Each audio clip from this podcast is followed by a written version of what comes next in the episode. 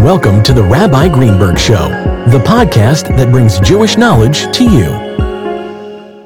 The Torah, in last week's portion, devoted extensive amount of material concerning animals. What makes an animal kosher, pure, ritually clean? What makes an animal non kosher? And the Torah went into great detail about that. In this week's Torah portion, the Torah discusses the laws concerning a human being. A woman gives birth to a child, you have to circumcise the child on the eighth day. That's followed by the laws concerning impurity that comes as a result of skin lesions, tzarat, as it's called. So the sages, quoted by Rashi, asked the question why does the Torah first address the laws concerning animals and then the laws concerning human beings? And the answer given is that this parallels and echoes the way God created. First, He created animals, and then He created human beings. So, therefore, when it talks about the laws concerning animals and human beings, animals precede the human being.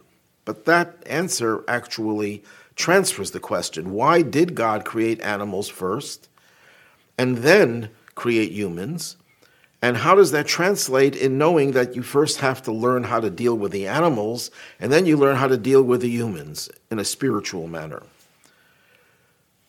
So, to understand that, we have to really appreciate why is it that God created animals before humans?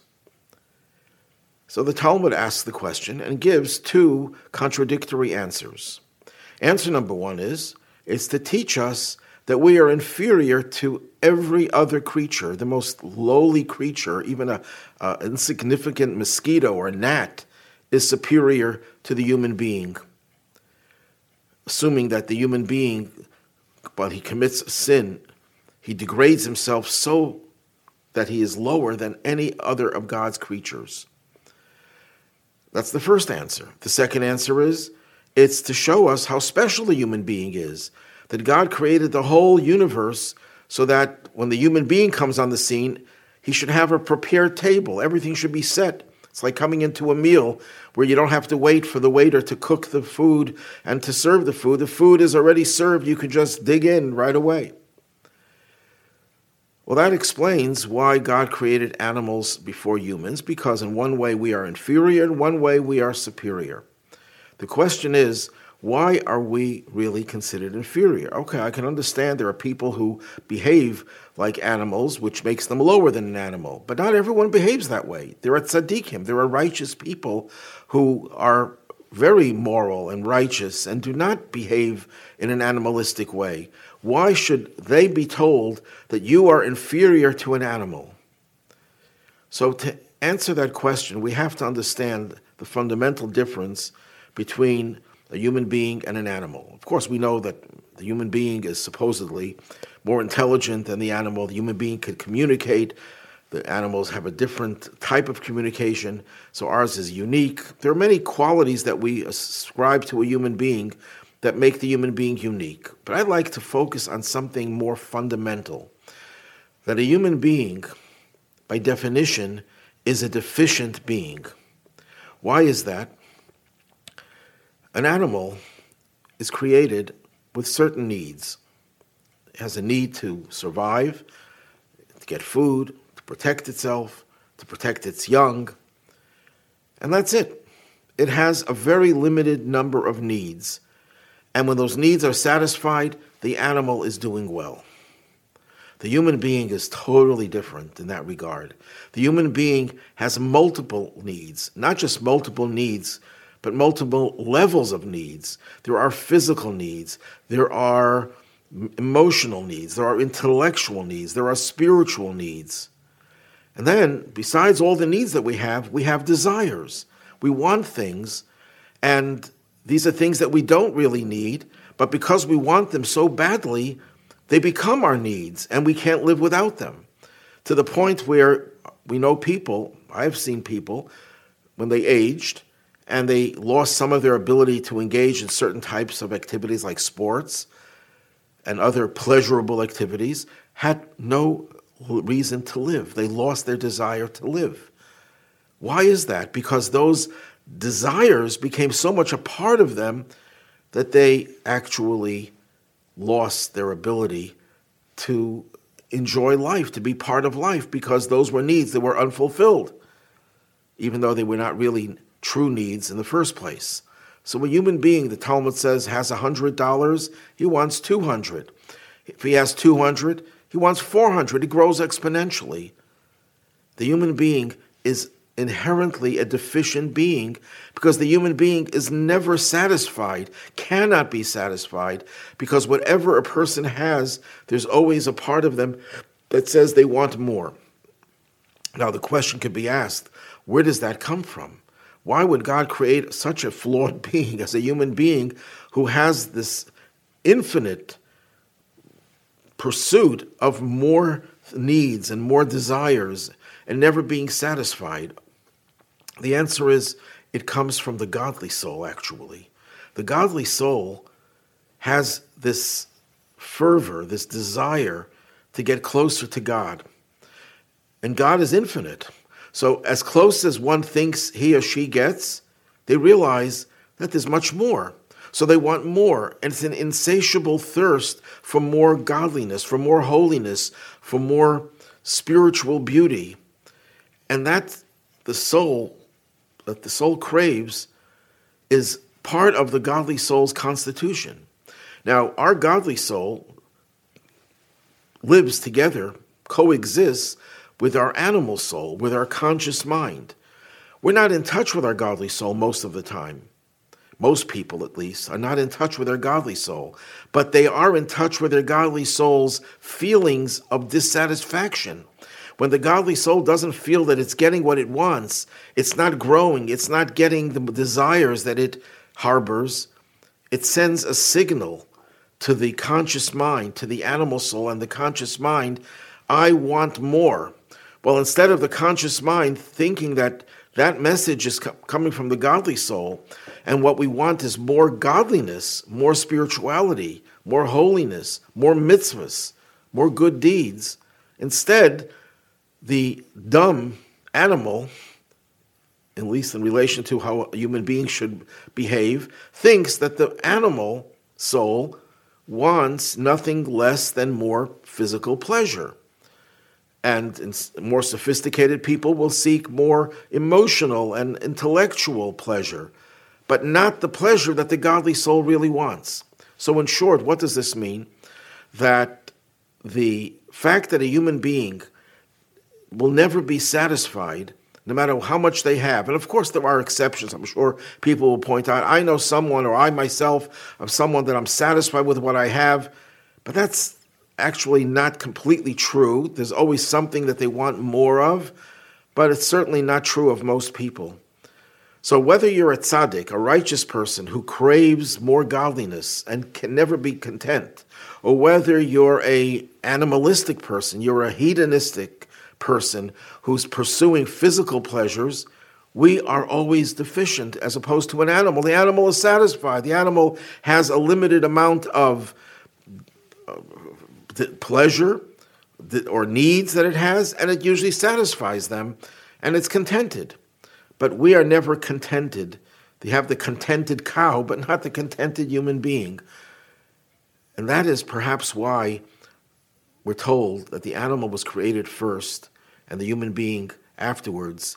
The negative reason is because the human being is by definition a deficient being, because the human being is always incapable of reaching the goal, because the goal posts are always being moved. You know, in Hebrew, the word for sin, at least there are several words for sin, but one of the words is chait.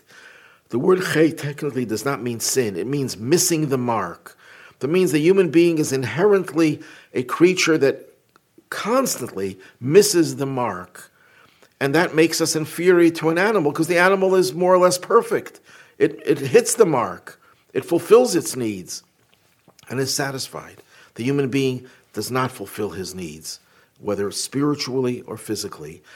But the weakness of the human being is also its strength because that is the greatest thing for the human being to have this ability to constantly grow, grow out of who we were a minute ago to becoming something new, to reaching a higher level, going mechayil el chayil, from strength to strength. It says in the Talmud that Torah scholars have no peace in this world or in the next world. They're going from strength to strength, which is true about every human being has that potential to go to higher levels and never be satisfied.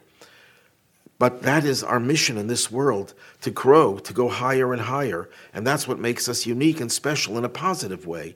So it's either a negative because it shows that we're incomplete, and we're deficient, but it's also a positive because it shows that we, and only we, have the ability to grow beyond who we were before, to transcend ourselves. Now we can understand why the Torah teaches us the laws concerning animals before it teaches us the laws concerning human beings. What do we want when we read about the laws concerning animals? We learn about a kosher animal, a non kosher animal. What's the objective? The objective is to take the animal and to use the animal for something higher, to make it something spiritual. An animal, dealing with an animal, refining the animal, is a challenge, yes, for sure, but it's not an interminable challenge. It has a beginning and it has an end, more or less. The animal, because by definition an animal is a finite creature and has a finite range, we don't have to go very far to make that animal conform to God's will. Kosher animal, you recite a blessing to thank God before you partake of the animal. That's enough to make that animal a creature that conforms to God's will. But when we have to deal with a human being, when we have to deal with perfecting the human being, that is a lot more complicated. That comes next. That is where we have to reach into the depth of the human being and to elicit the deepest soul powers to be able to climb out of the mold in which one finds oneself. That is a greater challenge. And that's why the Torah talks about it after it talks about how we deal with the animal. What does the Torah tell us in this week's Torah portion? When it talks about how we deal with the human being, it talks about birth. What is birth? Birth is something new, a revolutionary, a revolutionarily new creature. And then it talks about circumcision on the eighth day. What is the significance of eight? It's well known that eight symbolizes transcending the order of creation, which is represented by the number seven. Even though the seventh level is Shabbos, Shabbat, a holy day, we transcend. In holiness, we keep on transcending ourselves.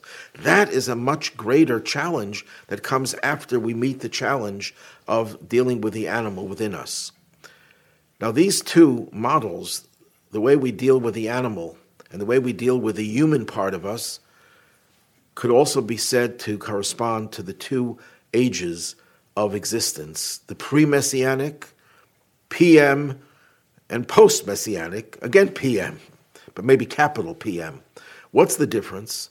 So in Hasidic literature, we're told that the Jews, when they conquered the land of Canaan, there were seven nations, seven tribes the Canaanites, the Hittites, the, the uh, Jebusites, and so on.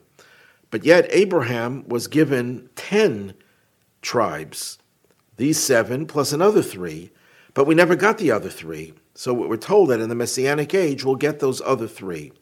What does that mean spiritually?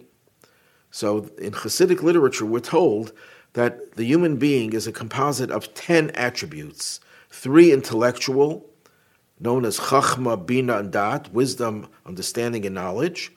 And the other seven are emotional traits chesed, kindness, gevura, judgment, and so on. We are only capable of dealing with the emotional traits, the intellectual traits, to elevate them, to refine them.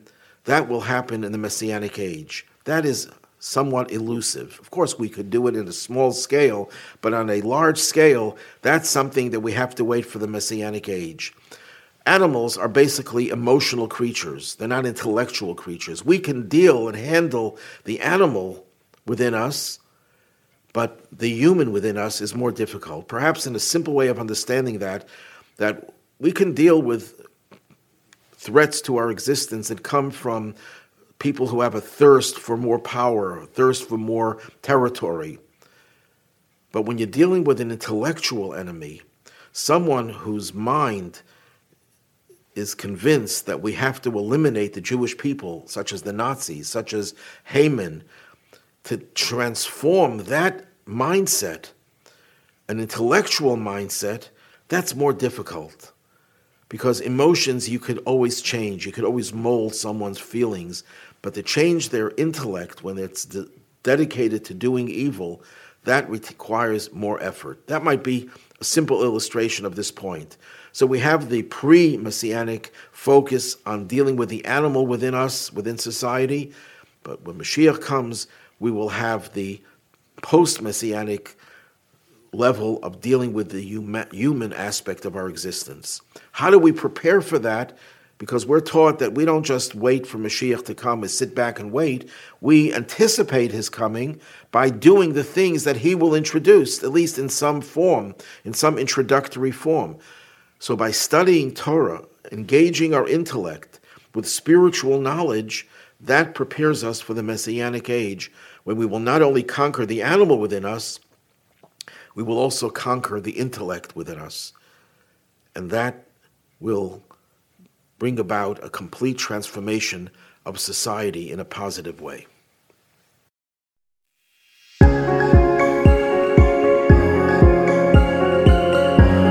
Thanks for listening to The Rabbi Greenberg Show.